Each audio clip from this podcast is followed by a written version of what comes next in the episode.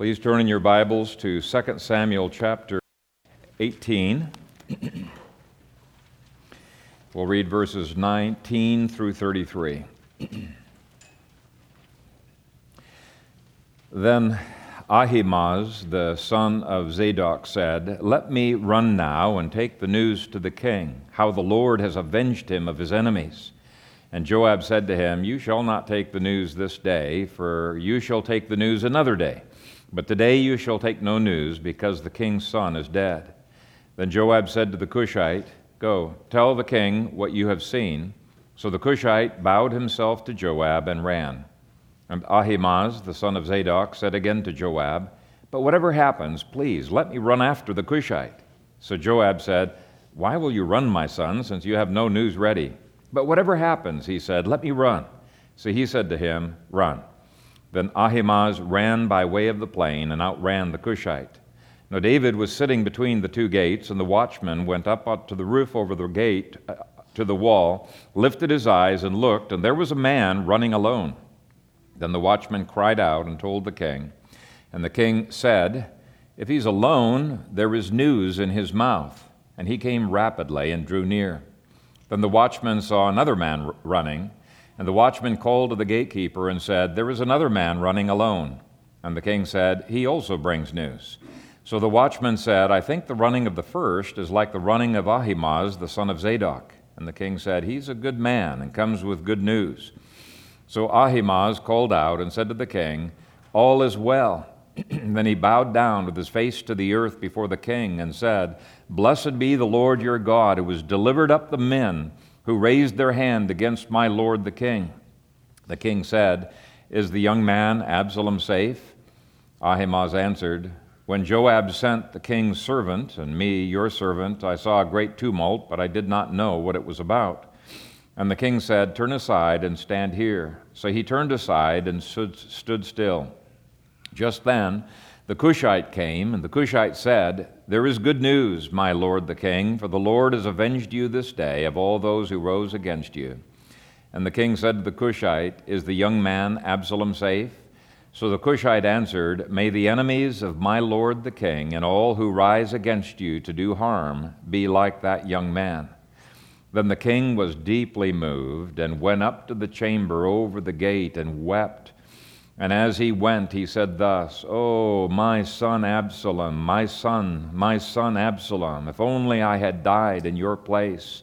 Oh, Absalom, my son, my son. Father God, we thank you for your word, and we pray that you would help us to understand it and uh, to uh, be driven to the throne of grace as we understand its implications. We pray this in Jesus' name. Amen. You may be seated.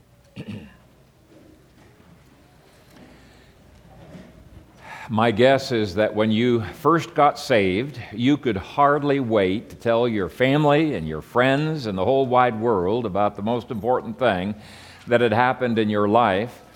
But sadly, what happens is that many Christians lose their excitement about talking about Jesus when they get shot down and the proverbial door gets slammed in their face enough times. And this is really true in almost every area of life. I remember when I first became Reformed, I was so excited about the, the doctrines of the Reformed faith that I was an aggressive salesman. I was out there trying to convince everybody to believe these doctrines, probably a little bit too, uh, you know, uh, unnuanced in my uh, approach on this, and probably should have been a little bit more tempered. But I couldn't contain myself. These were exciting things. I just had to share them with everybody. And after getting shot down and get people getting angry with me, you know, a few hundred times, I got a little bit more cagey about sharing uh, this good news. Someone once said, the gap between enthusiasm and indifference is filled with failures.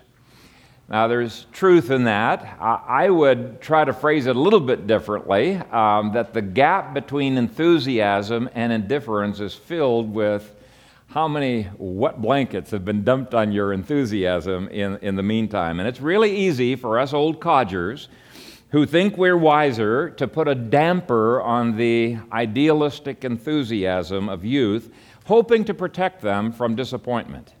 And I think that's exactly what Joab was uh, trying to do. He was trying to protect Ahimaaz. Now, I'm here to tell you that God is the author of enthusiasm, at least the kind that we're going to be looking at later on in the sermon, and that Jesus is the exemplar of a man who is eaten up with holy zeal and burning with fervent desire. And he is the exemplar of a man who could not have that enthusiasm beaten out of him.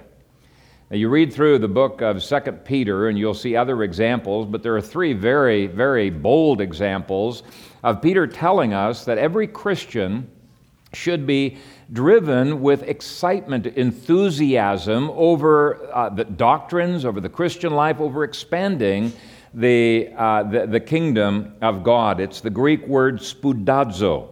And there are other related Greek and Hebrew words that uh, uh show that we, we really ought to have enthusiasm in every part of our doctrine and of our Christian life. When you look at all of the word groups in the Hebrew and in the Greek, uh, there are words like zeal, eagerness, vehement desire, burning desire. When you study the context of those words and how they're used, uh, you realize pretty quickly that God does not want us to be apathetic Christians.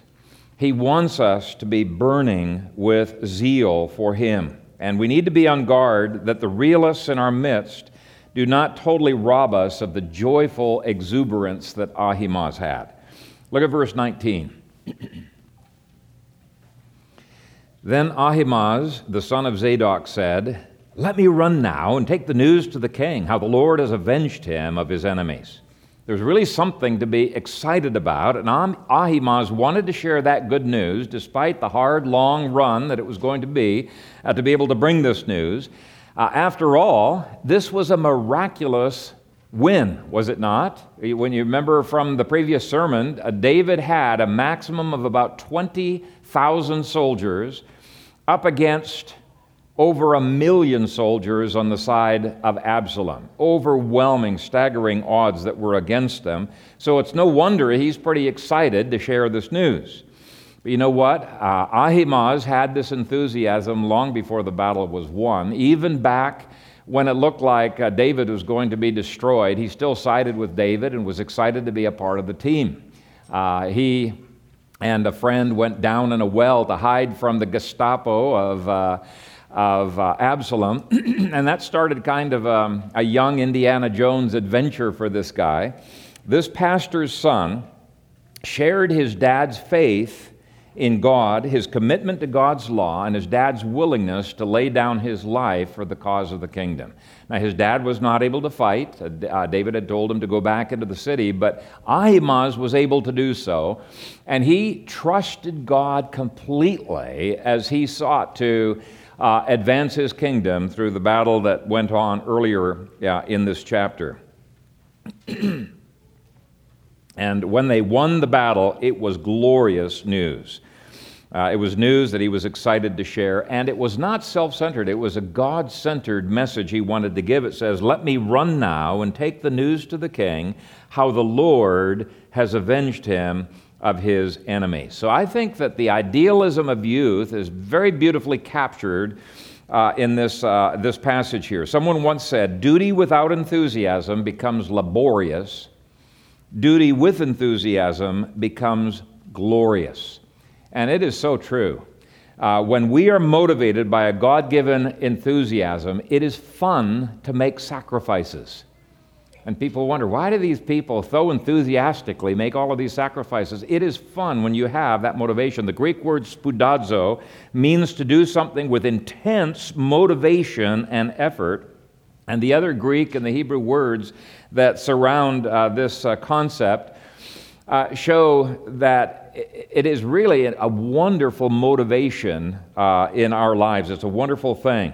Now, this is not to speak against your doing your duty while plodding along. I probably have had much more times, uh, many more times of plodding faithfulness than I have of energetic enthusiasm. There is a good place for plodding, okay?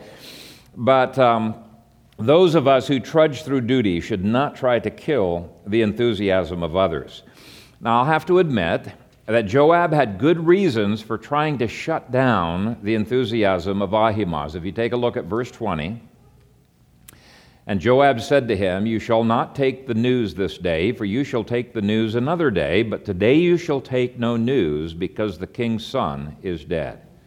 Now you can see here that Joab's not really opposed to enthusiasm in his soldiers. He likes this young man. He says, You shall take the news another day. I trust you. I like your enthusiasm. I'm going to use you in the future, but you can't go right now. And commentators generally believe that Joab was trying to protect Ahimaaz from potential fallout from David. He doesn't tell Dave, uh, Ahimaaz the whole reason for why he can't go. He figures this, it ought to be sufficient for him to say, uh, For the king's son is dead. Okay? This is not going to be as exciting of a day for David as you might think. This is not going to be as exciting a news that you're bringing as you might think. Now, for some reason, most of my commentaries say that Joab thought that David might kill Ahimaaz out of frustration and was actually protecting his life. Now, I'm very, very skeptical of that uh, interpretation.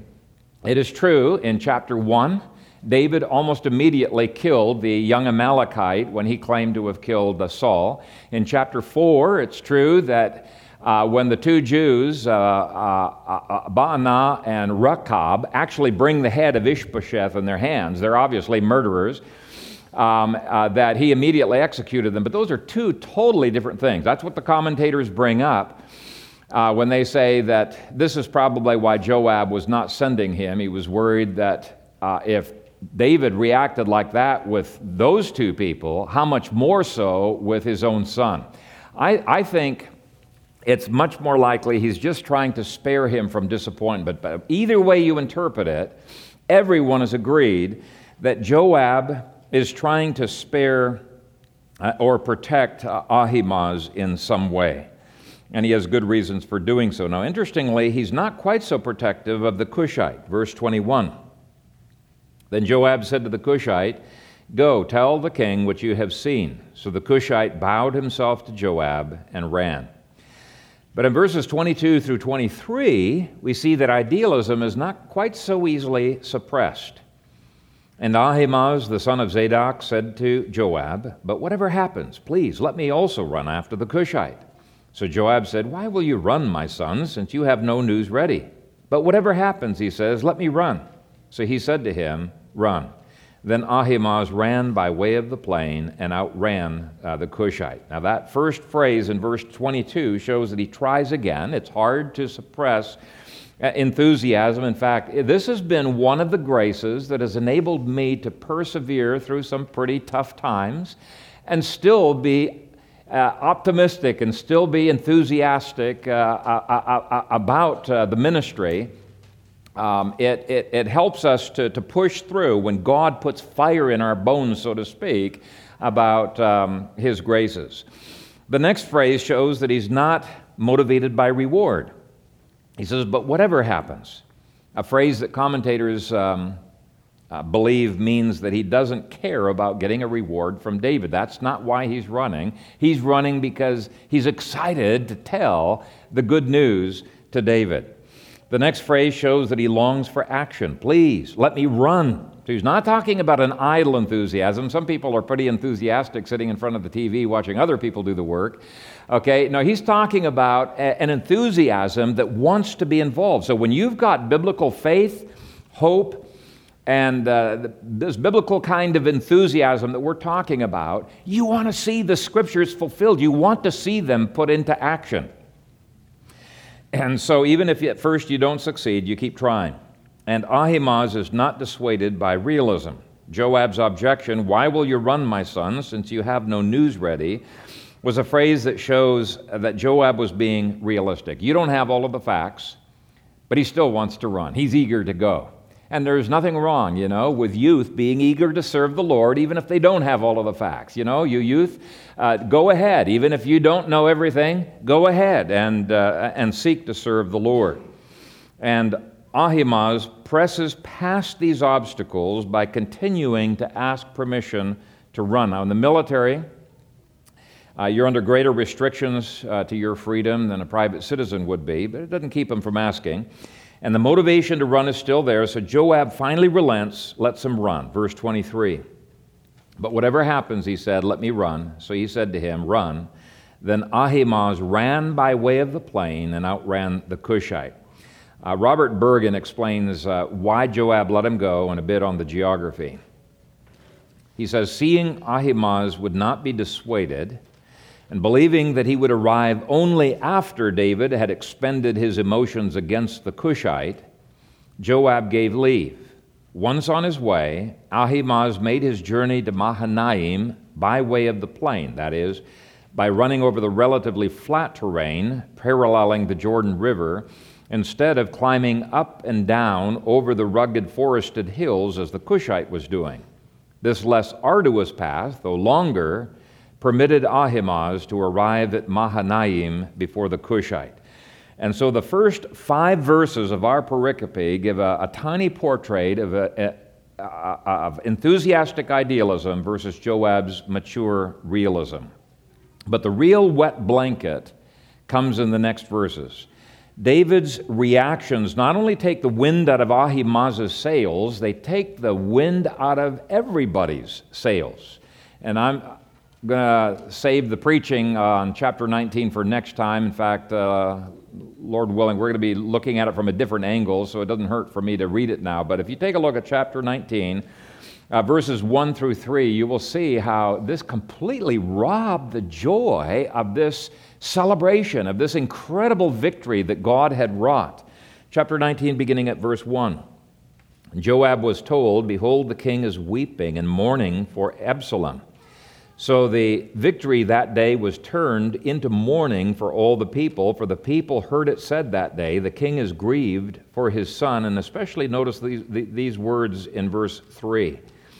And the people stole back into the city that day as people who are ashamed steal away when they flee in battle. So David had poured cold water on their uh, fire of their zeal. He threw a wet blanket over their enthusiasm. He turned their joy into shame, celebration into mourning.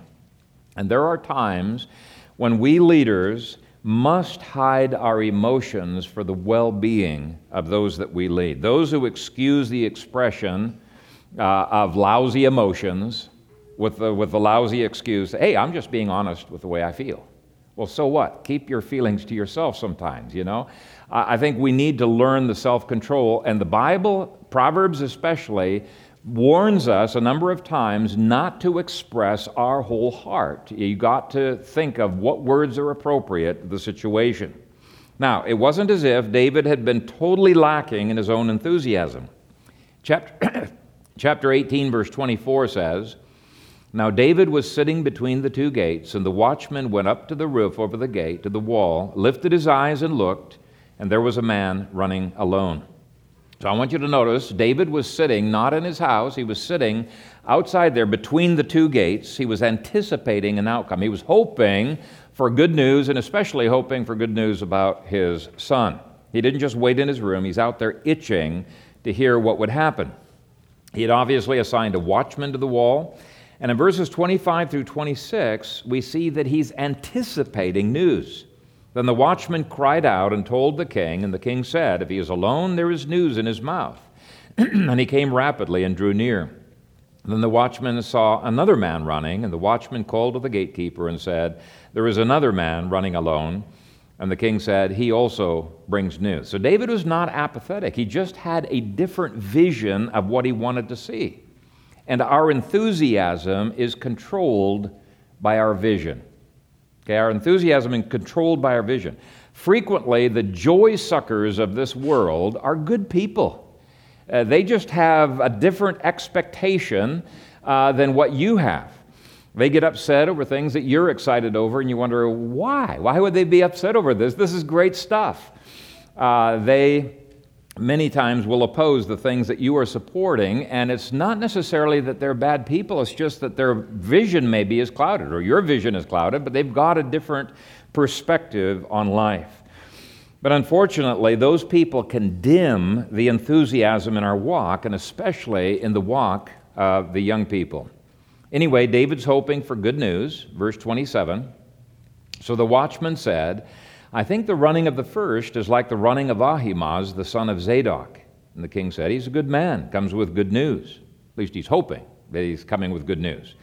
But once the messenger comes, David shows no enthusiasm for the good news that Ahimaaz brings. What would be good news for Ahimaaz? Well, it would be that all of David's enemies are vanquished. Okay? But before he even gets to David, he blurts out while he's still running, All is well. Okay? That gets David's hopes up. Verse 28 So Ahimaaz called out and said to the king, All is well. Then he bowed down with his face to the earth before the king and said, Blessed be the Lord your God, who has delivered up the men who raised their hands against my lord the king. So that was in, indeed good news. And part of the glory for Ahimaaz is he was still alive to be able to tell this to David. And David just ignores that, brushes that aside. That would have hurt. Part of the glory for him was the excitement of being part of a miraculous campaign against Absalom. And he loved David, he was loyal to David. There were good reasons for his excitement. And so, with these few words that David gave, he's brushing all of those things aside. He's brushing aside the love, the loyalty, the enthusiasm for David, faithfulness, and his self sacrifice as if it was unimportant. Now, I'm sure David did not intend to do that. He's so focused in on one thing, he doesn't even realize what his words are going to be doing, but that's the impact that his words had upon Ahimaaz and anybody else who was looking on. And that's what made Joab so angry in the next chapter. And though David was no doubt relieved at the news that the army had won, it would have been disheartening to have the first words coming out of David's mouth to be the words in verse 29 is the young man Absalom safe? I mean, that would have cut like a knife. Instead of asking, hey, how is the army doing? How many people have died? You know, what's the welfare of the people who have loved me and served me? He's asking, is my son safe? And I'm sure Ahimaaz is thinking in his head, what? What are you talking about? We were fighting against Ahimaaz. We're risking our lives to defend you against Ahimaaz. He didn't say that, but that was, I'm sure, in his mind. And so commentaries assume that Ahimaaz's next words, which suddenly hide some of the very news that he was planning to bring, come from a sudden realization that David would not be happy with the news of his son's death after all. It didn't make sense to him, but he answered David When Joab sent the king's servant and me your servant, I saw a great tumult but I did not know what it was about.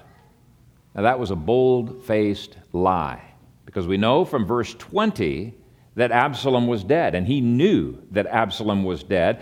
But the fact that he had previously been eager to bring this message, and now suddenly he is hiding this message, shows that that there's been a dampening of his enthusiasm. The wind has been taken out of his sails, and instead of joy, there is fear. That's why he's lying. David shows little interest in Ahimaaz at this point, verse 30. And the king said, Turn aside and stand here. So he turned aside and stood still. And exactly the same thing happened with the Cushite in verses 31 through 32. Just then the Cushite came, and the Cushite said, There is good news, my lord the king, for the Lord has avenged you this day of all those who rose up against you. And the king said to the Cushite, Is the young man Absalom safe? So the Cushite answered, May the enemies of my Lord the King and all who rise against you to do harm be like that young man. So, this is good news. This is something the king should be excited about, but his fatherly love gets in the way of his kingly duties. You can understand it that he's grieved, he's heartbroken over his son, but it gets in the way of his kingly duties. And then comes the ultimate kick in the stomach to every soldier who has sacrificed their lives and their energies to defend him. Look at verse 33. Then the king was deeply moved and went up to the chamber over the gate and wept. And as he went, he said thus, Oh, my son Absalom, my son, my son Absalom, if only I had died in your place. Oh, Absalom, my son, my son. I mean, the wind is completely taken out of the sails of everyone when David treated this good news as if it was the worst news that they could possibly have brought to him. Okay? There's no praise of their efforts or their sacrifices or their love or their loyalty. Not a bit of gratefulness is being expressed by David. Instead, David treated them as if they have mortally wounded his soul. Can you see that? Now, these are the kinds of responses that can turn idealistic uh, people into indifferent cynics. You know, when that happens to you enough times, eventually you begin to be hardened. It's a self protective mechanism. It happens between husbands and wives, it happens between parents and children. And if it has happened to you, it is understandable from a human perspective, it is understandable if you lose your enthusiasm and you start simply going through the motions. Let me just explain what's behind this in terms of the biblical psychology. God has made us to be creatures of vision. And when the reasons for that vision are taken away, we begin to just trudge through life aimlessly. This is one of the reasons, by the way, why we have very early on tried to prayerfully think of what is God's calling upon my son and upon our daughter. How has God crafted them? We want them to lay hold of that vision, lay hold upon God's calling uh, in their lives because this is the kind of thing that can drive us either in a good direction or it can drive us in a bad direction. But we are made to be creatures of vision. Uh, we are made to be creatures of hope, and when hope is spoiled or soiled, it takes the fun out of life. God has made us to be creatures of faith, a faith that can move mountains and conquer the land of Canaan. but when people start whittling away and chipping away at our faith, eventually we get to a place where we're just going through the motions. We don't have this drive, this energy to move forward. God has made us to be people of love and loyalty, but when our love and loyalty is spurned, it's so easy to close off our hearts and not try anymore. And so the question comes how did Jesus continue to be driven by enthusiasm when exactly those things had happened to him? And the answer is he got his vision daily from the throne of his Father, not from the people who were around him. Okay, he lived by faith in God, not faith in man. There was nothing to put his faith in man whatsoever. He got his hope from God, not from the responses that other people gave to him. His love and loyalty to others did not flow from their love and loyalty to him, quite the opposite. His love and loyalty to others flowed from a prior love that he had to the Father. Okay? His faithfulness was driven by joy in God's plan, and for the joy that was set before him, he endured the cross. And so, even though your loss of enthusiasm is perfectly understandable from a human perspective, even though we'll all sympathize with you on that, I want to spend the last few minutes of this sermon showing how you can have a supernatural enthusiasm that circumstances cannot take away. But I want to start, first of all, by showing that God Himself, and this is the, in the conclusion here, God Himself puts a wet blanket on our enthusiasm when it is not spirit given. And He does so for our good. If your vision, your faith, your hope, your loyalty, your enthusiasm does not have an eternal perspective, it will let you down. In fact, it's interesting that Jesus very deliberately, very self consciously sought to destroy the enthusiasm of his disciples, of the crowds, because he knew it was humanistic. In fact, why don't you turn with me to John chapter 6, which is, it's just amazing how Jesus is deliberately crushing the enthusiasm of the people here. John chapter 6, the disciples kind of feel like Jesus has kicked them in the stomach and taken away any reason for them to be enthusiastic anymore. They've been so enthusiastic, but uh, he's, he's robbed them of that enthusiasm. Uh, first of all, Jesus ran away from the enthusiastic crowds because they wanted, it says here, they wanted to force Jesus to become their king. Okay? But he treated their enthusiasm as idolatry. He exposed the fact that they didn't want a savior from sin. They wanted a savior, political savior, who would protect them from Rome, who would give them food, who would provide for them in different ways like this. And Jesus spoke some very sobering truth to those crowds so that they would not have a zeal without knowledge. Uh, Paul said that was the problem with many of the Jews in the first century. They had a zeal without knowledge, and it was sending them to hell, right? So he is doing this for their good. Much zeal and enthusiasm does indeed need to be tempered with biblical realism. When the Jews complained about the way he was dashing their hopes, take a look at verse 60. Uh, after Jesus gave very, very offensive words, it says, Therefore, many of his disciples, when they heard this, said, This is a hard saying. Who can understand it? Now, in response to their false hope, false faith, false enthusiasm, Jesus said in the second part of verse 61, Does this offend you? What then if you see the Son of Man ascended where he was before? It is the Spirit who gives life, the flesh profits nothing. The words that I speak to you are spirit and they are life. Okay, so he's giving them the true source of enthusiasm based on a true hope, true faith, true knowledge by the power of the Spirit, but they're not getting it. So he continues to warn them, verse 64. But there are some of you who do not believe, for Jesus knew from the beginning who they were who did not believe and who would betray him. And he said, Therefore I have said to you that no one can come to me unless it has been granted to him by my Father. From that time, many of his disciples went back and walked with him no more. Then Jesus said to the twelve, Do you also want to go away? But Simon Peter answered him, Lord, to whom shall we go? You have the words of eternal life. Now, that was definitely not an overly enthusiastic endorsement of, of Jesus there. Where shall we go? We don't have a choice, Lord. Uh, your words are hard, but we don't have much of a choice. But we're certainly not going to abandon the truth. But Jesus had taken the wind out of their sails, and at this point, Jesus had put such a wet blanket on their enthusiasm, they were simply plodding. They were not going to leave him, but they were not too excited. But thankfully, because they had a true knowledge, true faith, true hope, they remained faithful. That's good. Plodding is sometimes good.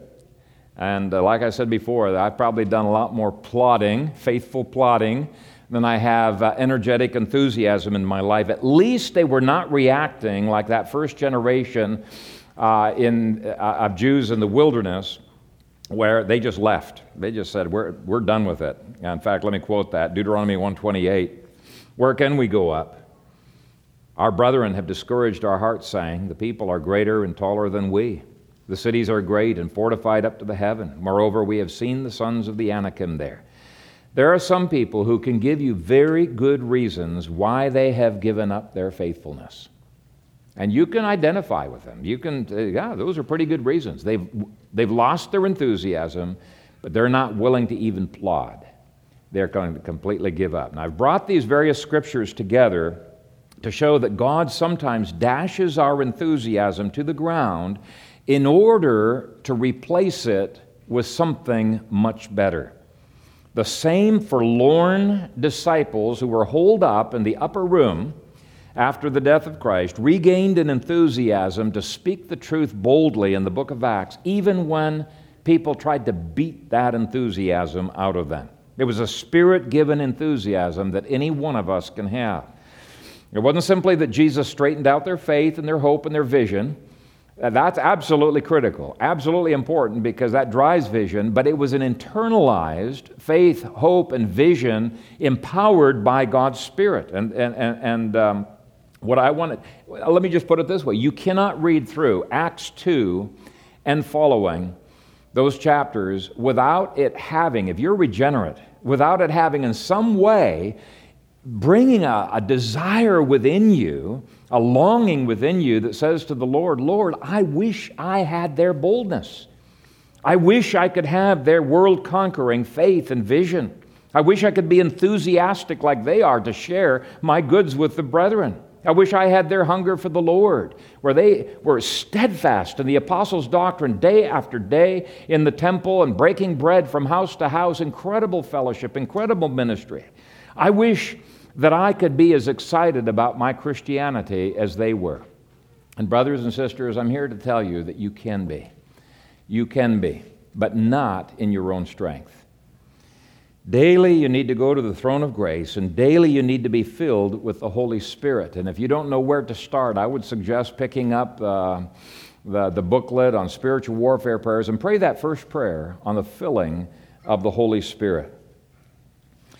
Ephesians 1, verse 3 promises that you've already been blessed with every spiritual blessing in the heavenly places in Christ Jesus. You've got a bank account in heaven that's filled with millions and millions of spiritual dollars, and those resources are there for you to receive by faith and through prayer. And one of the greatest resources that you can have is the filling of the Holy Spirit, who's the most enthusiastic being in this universe. In Acts chapter 4, you see the prayers of the church ascending to God. Verse 31 says, And when they had prayed, the place where they were assembled together was shaken. They were all filled with the Holy Spirit, and they spoke the word of God with boldness. And the chapter goes on to talk about the enthusiasm in their Christianity that was turning the world upside down. You see, idealism is not just a thing for youth. God given idealism is a thing for every spirit filled Christian. A.W. Tozer once said, God dwells in a state of perpetual enthusiasm. Now think about that. It's an amazing statement. I, I, believe it's a biblical statement, but he says, God dwells in a state of perpetual enthusiasm. He is delighted with all that is good and lovingly concerned about all that is wrong. He pursues his labors always in a fullness of holy zeal. No wonder the Spirit came at Pentecost as the sound of a rushing, mighty wind and sat in tongues of fire on every forehead. Whatever else happened at Pentecost, one thing that cannot be missed by the most casual observer was the sudden upsurging of moral enthusiasm. Those first disciples burned with a steady inward fire. They were enthusiastic to the point of complete abandon. Brothers and sisters, I want that every day, which means I need to be filled with the Holy Spirit every day.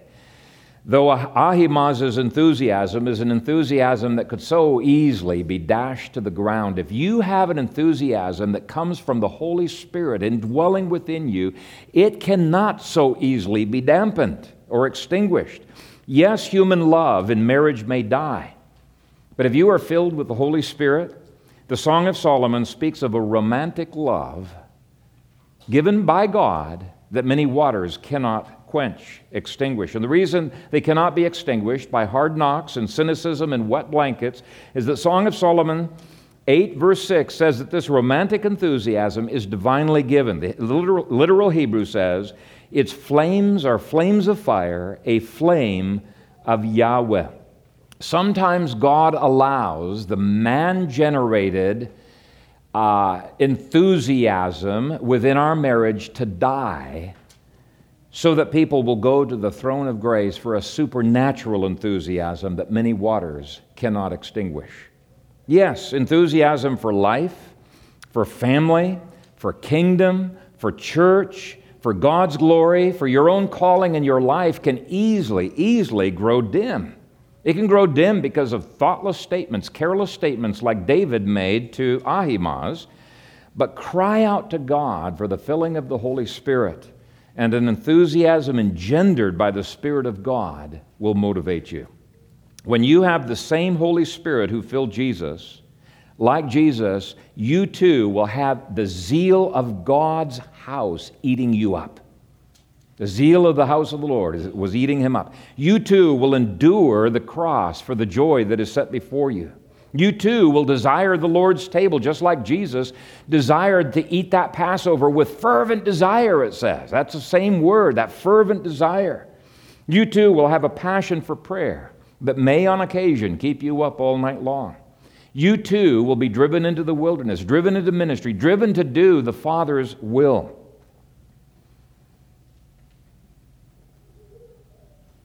Let's make it our prayer that we will no longer allow the wet blankets of others to dampen our enthusiasm and our zeal for the things of God. Now, we can feel sorry for those who are wet blankets themselves, but don't become like them.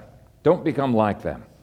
Let's be a spirit driven, and a word based church that cannot be shaken from a zeal and enthusiasm to live and work and talk for our awesome God. Amen? Amen? Let's pray. Father God, we thank you for your word.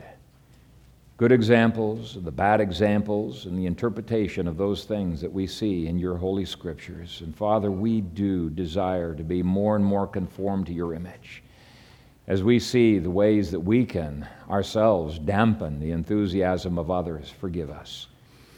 As we see in the examples of Scripture our own life that uh, can so easily become dampened by the wet blankets that are thrown upon us, forgive us. Help us, Father, to not look to an enthusiasm that comes and flows from our own fleshly endeavors, but to look to your Holy Spirit and I pray that your spirit would engender within us a hatred for the things that you hate, a love for the things that you love, a passion for the things that you are passionate about, and an indifference to the things that you are indifferent about. But Father, may we, not for a moment in any given day, be driven by anything other than your Holy Spirit. And may the vision and the hope and the faith that you engender in our hearts Give us a zeal with knowledge that cannot be extinguished, that is always living to your glory. We pray this in Christ's name. Amen.